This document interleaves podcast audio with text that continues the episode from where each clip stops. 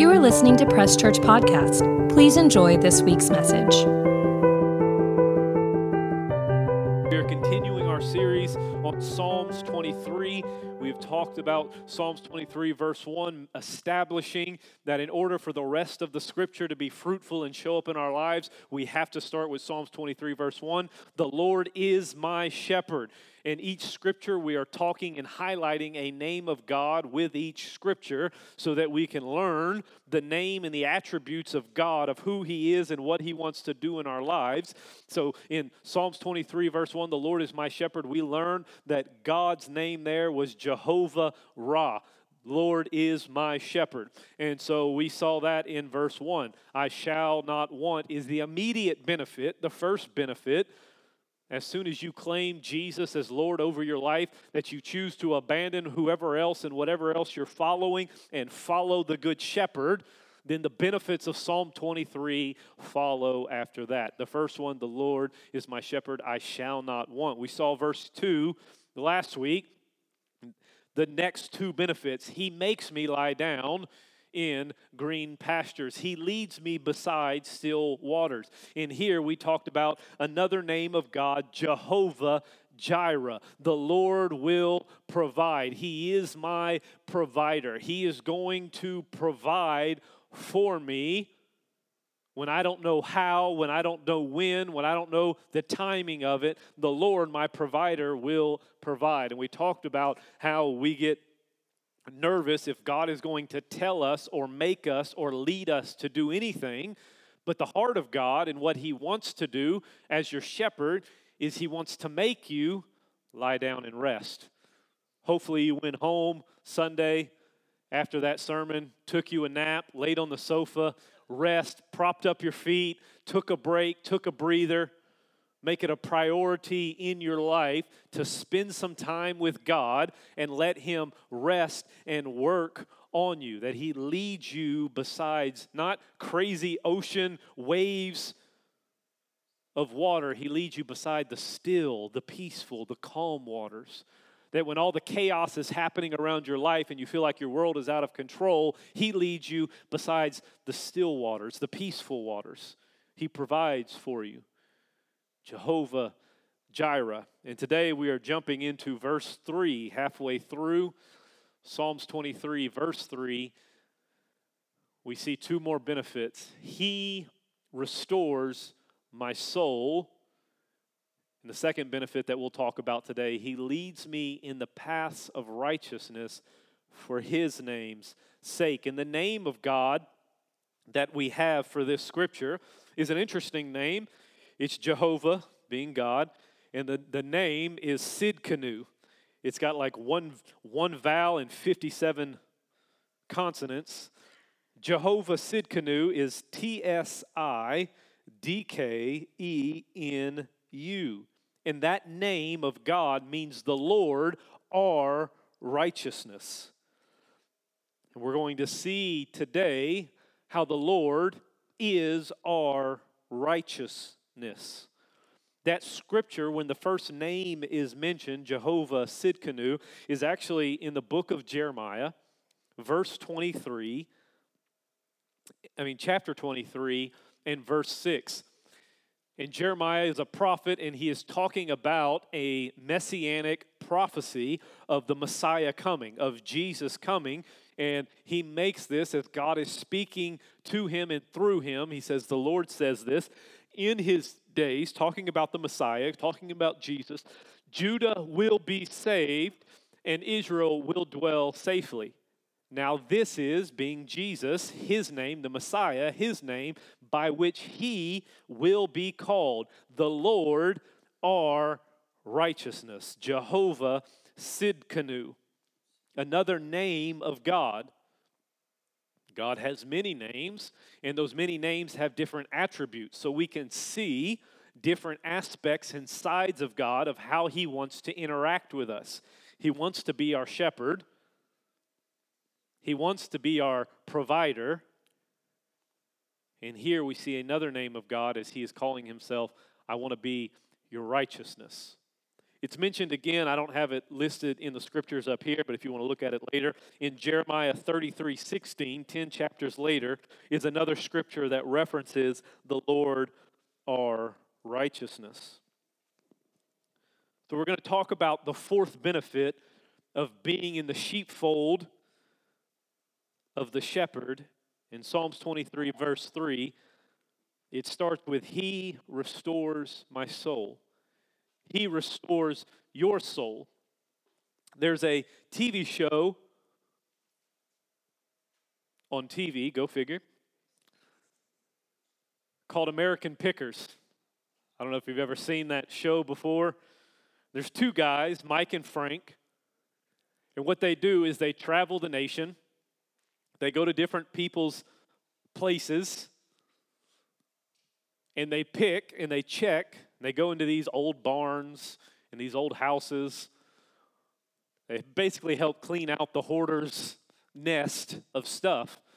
And as they walk into these houses and these properties, they start going through all of this old junk.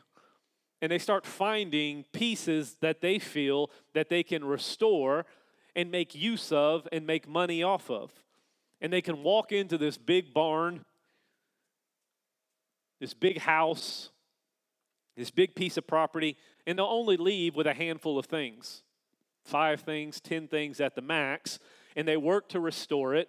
And the show is based on them finding it, them restoring it, and then them seeing how much money they can make from selling it. But they don't go in there and take everything from the house because not everything to the natural man can be restored. There might be someone who has 10, 15, 20, 100,000 different types of signs old gas station signs, Coca Cola signs, but they'll only take one or two that they think they can fix or restore because let's be honest, we as humans can be judgmental at times and we can look at 10, 20, 30, 40, 50, 100,000 different people and say, well, that person could be restored.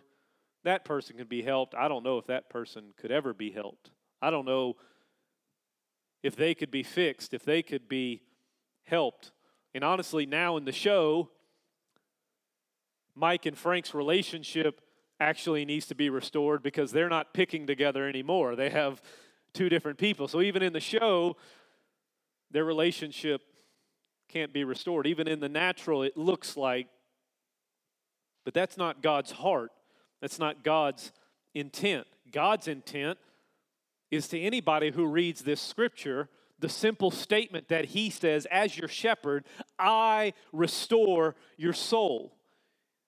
He's not like the pickers and walk in and grab four or five people and say, Well, I could work with these people, but this other group, I'm just going to leave them here in their trash, in their filth, in their decaying state, and let them go. No, it's God's heart to restore all people, no matter the status, no matter the setup of your soul, good, bad, or ugly. It's His heart and His job as the shepherd to restore your soul.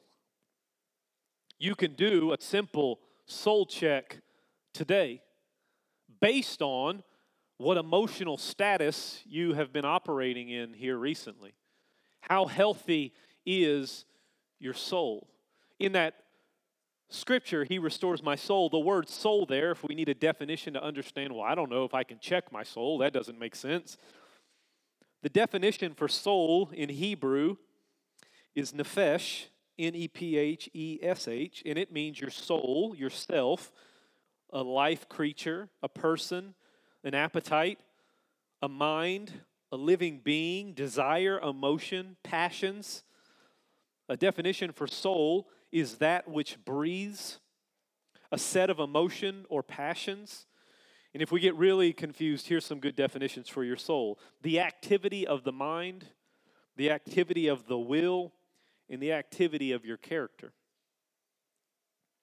We can do a quick check on our soul and find out if we have a healthy soul or not by looking at the last couple of motions that we have walked through in our lives.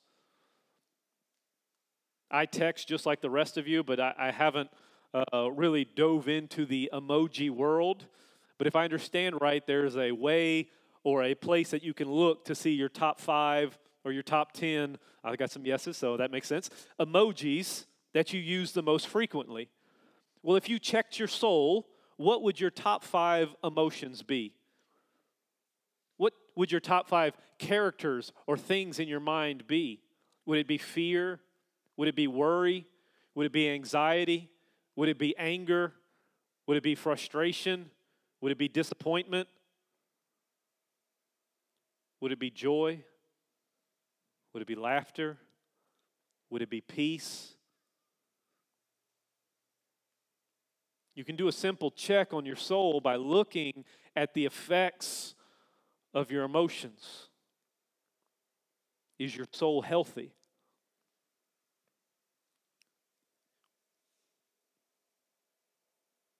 You can check simply by looking at your surrounding area. I wrote down a couple the loss of a loved one, the rejection of a family member, the love of a parent, the joy of a grandparent, the sting of a broken relationship, the gratitude for a healthy marriage, the empty feeling of being alone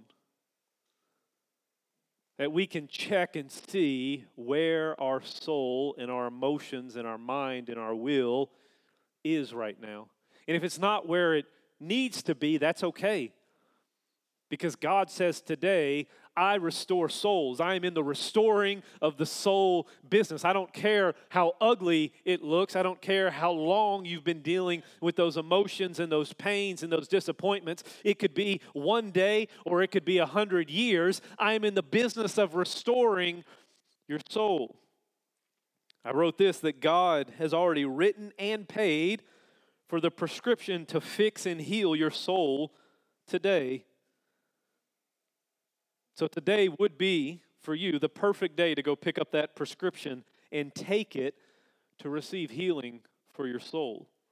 That word restore in the Hebrew is shub, S H U W B, and it means to return. God wants to return you back to when you had a healthy soul. It means to turn back that you no longer keep walking in the same direction of dealing with those same emotions. Well, my parents, my grandfather, he was angry. And my mother, she was angry. And I'm angry. And I see some anger in my kids. So I guess we're just going to keep having anger filter through my family. No, no, no. He restores my soul. So therefore, we're going to see some restoration of this. Another definition for restore means to bring back. Another definition for restore means to refresh. That maybe before that incident happened in your life or in your family's life, you were happy and you were joyful and you were having a good life. But something happened, something changed. And God's here today to bring a refreshing to your soul. I want to speak a couple of truths as we stay on this matter. Truth number one God wants you refreshed, restored, prosperous, all of those things. God wants you. If God is in the business and He said in the scriptures, He restores your soul, then that must mean His desire is to see your mind, will, and emotions restored. He could have said a lot of things in that passage. He could have said that God forgot your soul. He said, Well, I healed their spirit, I saved their spirit, but there was something I forgot to do. I healed their bodies. By his stripes we are healed, but I forgot something. Oh, I forgot to heal their souls. He could have ignored your souls. Well, that's just something that they're going to have to deal with. I've done enough for them already. I've already saved their soul, their spirit. I've healed their body. They can manage their soul. He could hate your soul. He could laugh at your soul. I can't believe you're going through this. What a joke, what an embarrassment. He could eat your soul, but he doesn't. The word that he chose to put in this scripture is that he restores your soul, he brings you back to restoration. 3 John chapter 1 verse 2 the prayer of John as he's speaking is a simple prayer. A prayer that you should pray over yourself and over your family. Beloved, I pray that you may prosper. That's a good prayer right there. I pray that you prosper. That's good enough, right?